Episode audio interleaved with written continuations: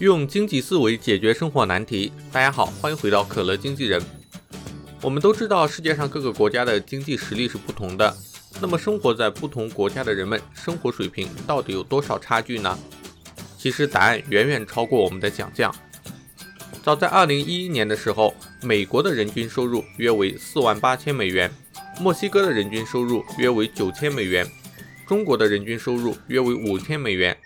而尼日利亚的人均收入只有一千两百美元。富裕的美国人的收入是贫穷的尼日利亚人收入的四十倍。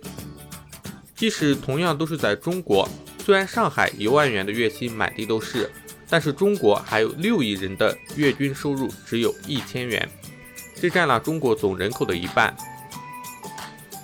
收入的巨大差别反映在生活质量的巨大不同。高收入国家的人比低收入国家的人拥有更多的电器、更多的汽车、更好的食物与营养、更好的医疗保健以及更长的预期寿命。那么，为什么世界各地都存在着如此巨大的贫富差距呢？你可能会想到的原因有：频繁发生的战争会导致贫穷，恶劣的自然条件会导致贫穷，具体的原因数不胜数。但总结起来。答案都指向一个词：生产率。几乎所有生活水平的差别都可以归因于各地生产率的差别，也就是每一单位劳动投入所产生的物品与服务数量的差别。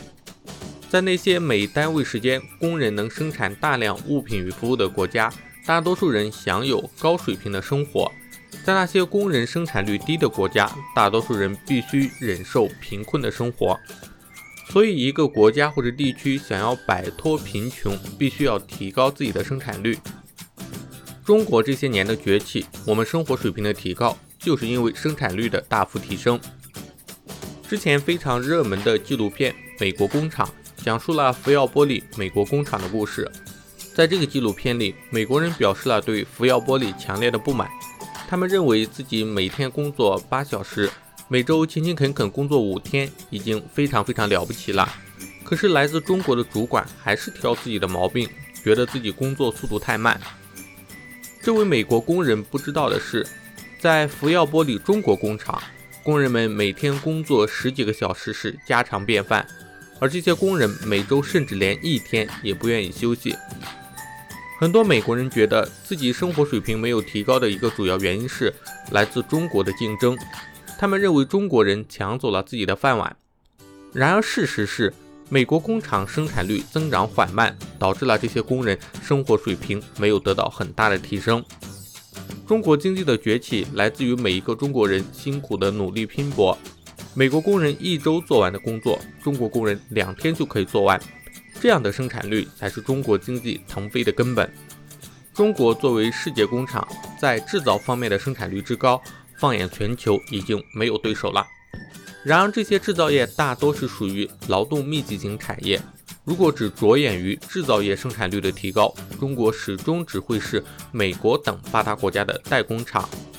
美国之所以能够成为世界上最强大的国家，主要是因为美国资本生产率是非常高的。美国开放的资本环境吸引着来自全球各地的资本，这些资本在股票、债券等金融市场。在风险投资市场，在科技市场不停地运转，这些资本为美国科技发展和经济增长提供了强有力的支持。另外，美元作为世界货币，在全球贸易中挟裹着每一个交易对象。只要是参与世界贸易的国家，都不得不通过购买美元国债等手段持有美元，为美国的发展提供更多的资本。所以，我们国家想要进一步提升国家实力。如果继续着眼于制造业生产率的提升，那么路就会越走越窄。目前当务之急是提高资本生产率。那么如何才能提高资本生产率呢？任何生产率的提升都离不开政府的激励措施。在之前的视频里面，我也和大家分享过，激励能够影响人们做出决策，引导人们的经济行为。我个人觉得，我们国家目前的关键是要充分发挥市场经济看不见的手的力量，逐步解除政府在金融领域的诸多限制。当然，也不能完全放开，因为完全自由可能会导致金融垄断，而金融垄断是极其可怕的事情。以上就是本期我想要和大家分享的内容。如果你喜欢可乐经纪人，欢迎关注、点赞、转发。如果你有什么想吐槽的，欢迎在下面留言。我们下期再见。